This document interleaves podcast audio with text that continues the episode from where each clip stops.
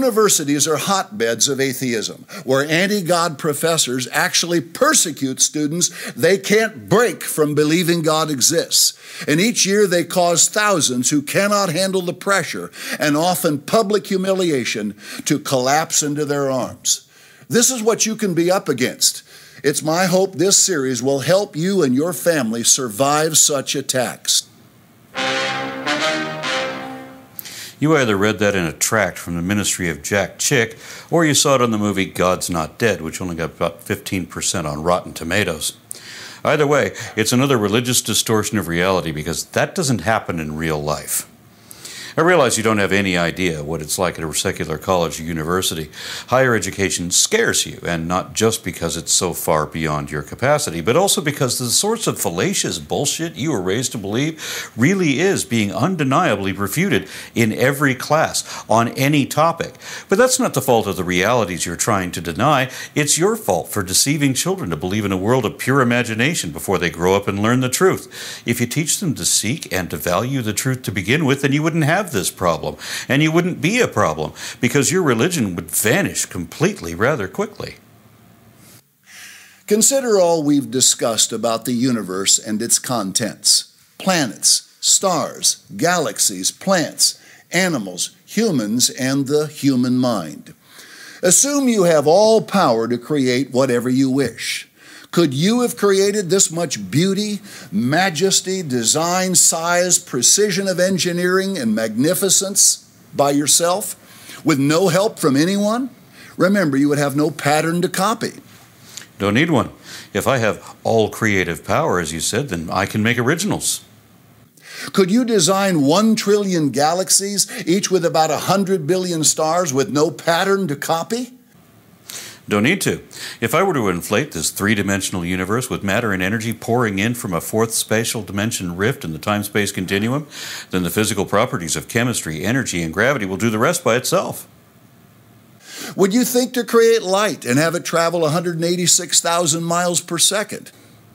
No, I'd use the metric system. But if things are going to be intelligently designed, then I would round things up to 300 million meters per second even. I'd also allow for calendars that don't have leap years and an even number of seconds in a day, and round off a lot of other things too, just so that everything looks intelligently designed.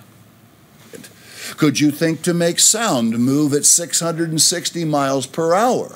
No. If that's what it was, then I'd make it go six miles an hour faster just to annoy you. But you tend to be wrong about everything, and of course, you're wrong about this too. You know, it is no sin to have some idea what you're talking about at some point. Could you create every kind of atom known to science, including all subatomic particles in them? I don't have to. If you pluck enough subatomic particles out of nothing from a quantum fluctuation, you can just turn them loose and they'll do the rest. Would you then think to merge some atoms into complex molecules, able to serve a myriad of indescribably complicated purposes? Again, you don't need to. Just create a universal system based on a few simple rules, and that alone will generate emergent complexity all on its own, even without any intent or purpose. Could you design millions of plants, many that are interdependent on each other? Don't need to. If you create one eukaryote infested with cyanobacteria inside a cell wall, you've got a plant. Just let that reproduce as a multicellular organism and the rest will evolve on its own. Then could you design, again, no pattern to follow, 13 million animals and insects, all perfectly interdependent, but also dependent on the entire plant world? What do you mean, insects and animals? Insects are animals. Not all animals are dependent on plants. Meat is much easier to digest, and that's what the earliest animals would have eaten to begin with. And don't forget that you're also only talking about the species that are still alive today. The fossil record shows that what we have now is only about 1% of what has already gone extinct. Not all animals are interdependent either, and none of them are perfectly so. Symbiotic relationships are adopted out of convenience, and some species develop a dependency afterward. What of all the food for both plants and animals so they would be sustained through whatever time you allotted them to live? You actually think that someone arbitrarily decided that parrots and elephants should live for 70 years and that a whale should live for 200 years and a clam should live for 400 years, but that flies should only live a few days? Age is determined by cellular senescence and development, not by anyone's decision. As for the food, if you have a system where complexity can emerge from the bottom up, then your earliest species begin assimilating nourishment direct from particles in the surrounding environment. As some organisms grow and develop, they adapt a range of other options for ingesting at a higher scale. I could go on. So could I, and I'd still be right, and you'd always be wrong. With 1,000 people helping for a thousand lifetimes, this could never be done. I'm pretty creative already, but that doesn't matter. You've granted my wish to be an all powerful genie because your hypothetical question allows that I have all creative powers of intellect, engineering, and magical conjuration necessary to create all of that by myself. Be careful. Don't insult yourself or God by believing your mind is a product of dumb luck, by suggesting the whole universe and its contents could just happen into existence entirely by itself. The God of the Bible deserves to be insulted, but you can't insult an imaginary being. They have no feelings to hurt, only their believers do. Because ignorant, foolish atheists are willing to believe this, honest, informed people would never believe such folly just because such men say so. You're projecting again. Throughout your series, you've demonstrated that you are neither honest nor informed on any of the subjects you brought up. Instead, you've proven that you're the one who believes dumb folly just because ignorant fools say so. The following is God's challenge to all who are lifted with pride. Don't knock pride. Charlie Manson once explained his system of mind control as stripping his followers of their pride, usually by anally raping them, even the men, in front of everyone else in the family. He explained that he did this because once people have been stripped of their pride, then they can be made to do anything. Because pride comes attached to two other dependent concepts honor and shame. If you have no pride, and you have no honor, and you have no shame. The patriarch Job's friend presents great questions about the creation of earth and the universe and describes God's power and brilliance. God thunders marvelously with his voice. Great things does he, which we cannot comprehend. For he says to the snow, Be you on the earth, likewise to the small rain, and to the great rain of his strength. Nothing about chemical processes, condensation, evaporation, precipitation. No. Instead, a magical man living in the clouds talks to the snow, which hears him and obeys. And God himself is, of course, depicted as a thunderhead. At other times, like in Exodus, he's depicted as a volcano. And this is trivial tribal people anthropomorphizing whatever they can't comprehend. He seals up the hand of every man, that all men may know his work. Then the beasts go into dens and remain in their places. Out of the south comes the whirlwind, and cold out of the north. By the breath of God, frost is given, and the breadth of the waters is straitened. Hearken, Job, stand still and consider the wondrous works of God. This series has done this. No, it hasn't. This series has denied some realities and erroneously attributed others to magical agents which evidently do not and could not possibly exist. Do you know when God disposed them and caused the light of his cloud to shine? Do you know the balancings of the clouds, the wondrous works of him which is perfect in knowledge? You mean why clouds float in the air? It has nothing to do with balance. Have you with him spread out the sky, which is strong and is a molten looking glass? Don't you pay attention to what you're reading? The sky is a strong lens of blown glass. This is a reference to the firmament, described in the Bible as a giant crystal dome which covers the flat tabletop earth. In the ancient myths of many Asian cultures, it was believed that the sky was a clear, crystalline, but solid dome stretched out or blown like glass. Teach us what we shall say unto him, God, for we cannot order our speech by reason of darkness. Concerning the Almighty, we cannot find him out. Have you looked on the other side of the firmament that doesn't exist? Because that's where God's hiding. He is excellent in power and in judgment, and in plenty of justice. He will not afflict. Men do therefore fear or obey him. He respects not any, that are humanly wise of heart. Yet God shows extremely poor judgment and promotes injustice of all types throughout the Bible. That's why believers fear that He'll afflict them too. That your God doesn't respect wisdom is evident both in His fables and in His followers. God said to Job what could be written to atheists or you. Then the Lord answered Job out of the whirlwind Who is this that darkens counsel by words without knowledge? You really want to talk to me about words without knowledge, Mr. Hypocrite? Also, notice that here God is depicted as a whirlwind. Back then, people didn't know that air was particulate matter. They thought the movement of air was spiritual, especially the breath of life. When the Bible says that Jesus gave up the ghost, it means that the breath of life left his body. This primitive misunderstanding is the reason so many people today believe that they have a spiritual soul that can leave their body when you sneeze. Gird up now your loins like a man. All right, tighten your shorts, pilgrim, and sing like the Duke. For I will demand of you, and answer you me, where were you when I laid the foundations of the earth? The earth has no foundations. It's not a map on a table like the biblical authors used to think.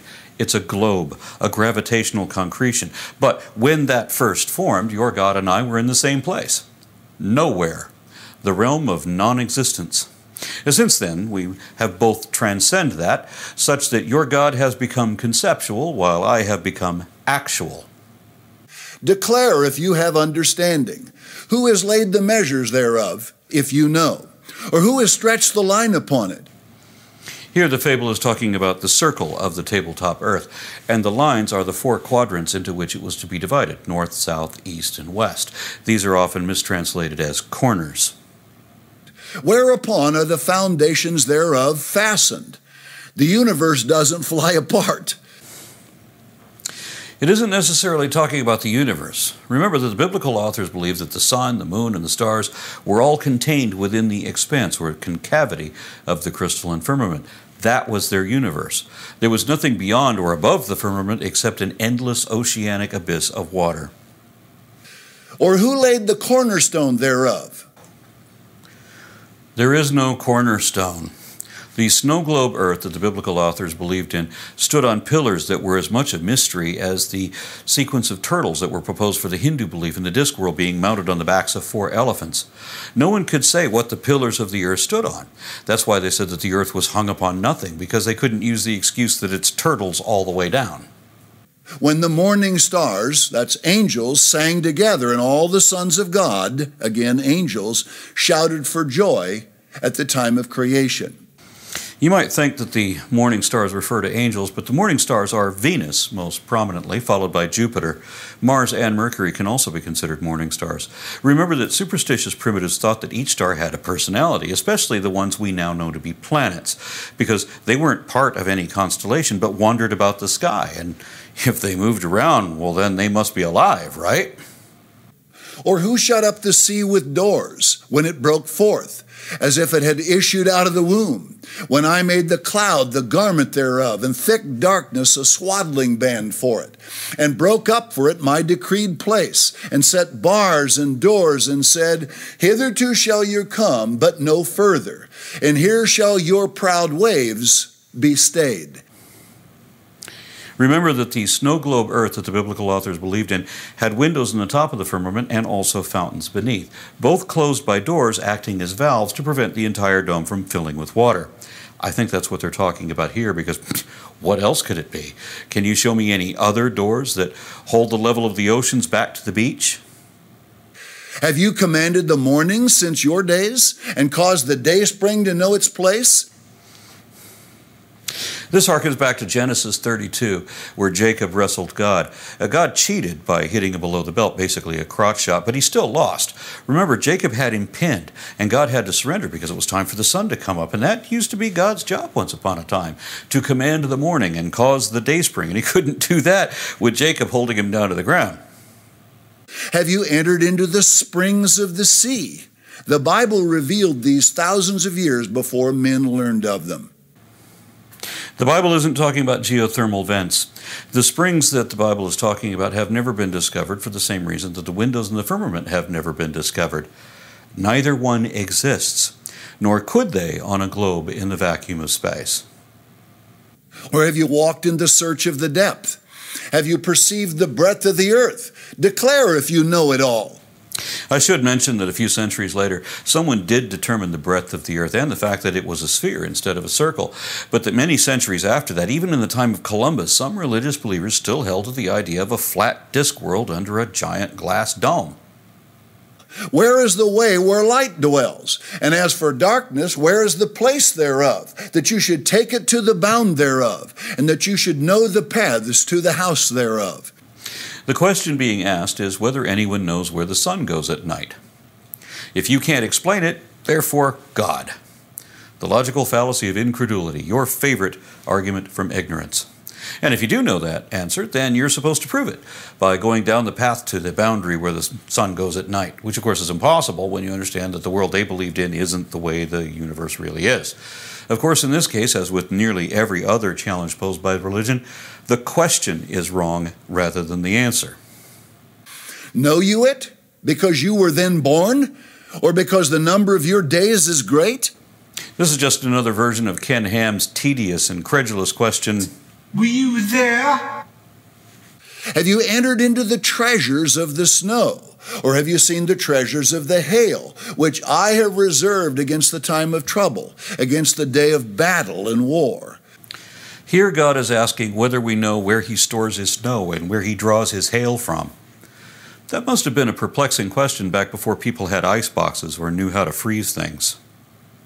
By what way is the light parted, which scatters the east wind upon the earth? There is no east wind. The light doesn't move the wind, and the light doesn't have to be parted either because the sun is so much bigger than the earth.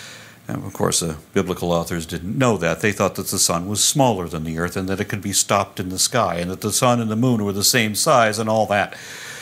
The light does reflect an awful lot, but if the biblical authors knew that, then they wouldn't have said that the moon was a light. They probably shouldn't have said that the moon was bigger than all of the stars, too. Maybe they should have known that the sun was just one of the stars, but you know what? These are just ignorant, primitive, superstitious savages who have no idea what they're talking about. Who has divided a water course for the overflowing of waters, or a way for the lightning of thunder, to cause it to rain on the earth where no man is, on the wilderness wherein there is no man? to satisfy the desolate and waste ground, and to cause the bud of the tender herb to spring forth. Has the rain a father? Or who has begotten the drops of dew? Out of whose womb came the ice and the white frost of heaven? Who has gendered it? No one gendered it. The water didn't come out of any womb, neither the fountains below nor the windows above, for the firmament isn't real, and space is not full of water. No one had to build a course for the rivers to flow in, nor devise a path for electricity to follow. These natural systems devise their own way according to physical properties, and they don't even need a brain to do that. God then speaks of the entire universe, including constellations. Can you bind the sweet influences of Pleiades, or loose the bands of Orion? Can you bring forth Mazzaroth in his season, or can you guide Arcturus with his sons? Know you the ordinances of heaven? Can you set the dominion thereof in the earth? Here we see again that the Bible was written not from the position of an uber galactic overlord, but from the viewpoint of superstitious primitives with no understanding of the true nature of the world or its relation to the rest of the cosmos. We see that demonstrated again by people here who believe in astrology. But constellations are not real. They're just illusions from a limited perspective. They don't control the seasons and have no influence over anything that happens on the earth. Can you lift up your voice to the clouds that abundance of waters may cover you? Can you send lightnings that they may go and say unto you, Here we are? Again, there is no understanding of how anything actually works, just the belief that an invisible man living in the clouds has to tell everything to do anything. Who has put wisdom in the inward parts, or who has given understanding to the human heart?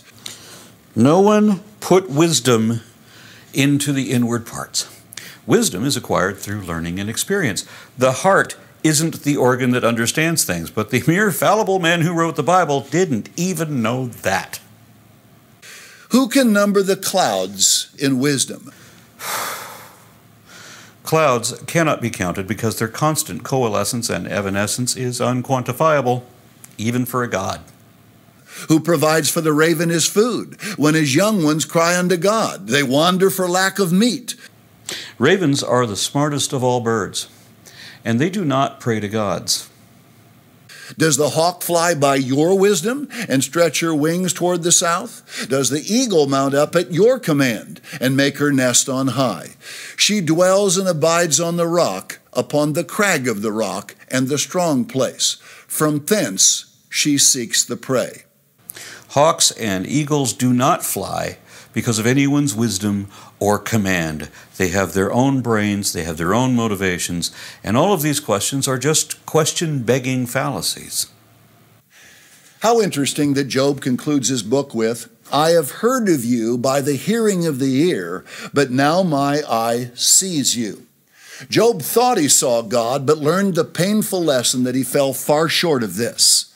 This long passage shows the vastness and majesty of God's creative genius. No, it shows the limitations of the imagination of small minded, self centered, primitive tribes who are completely ignorant of the way things really are, with no idea what the truth is or how to find it out. It's too bad that you have not progressed beyond that point.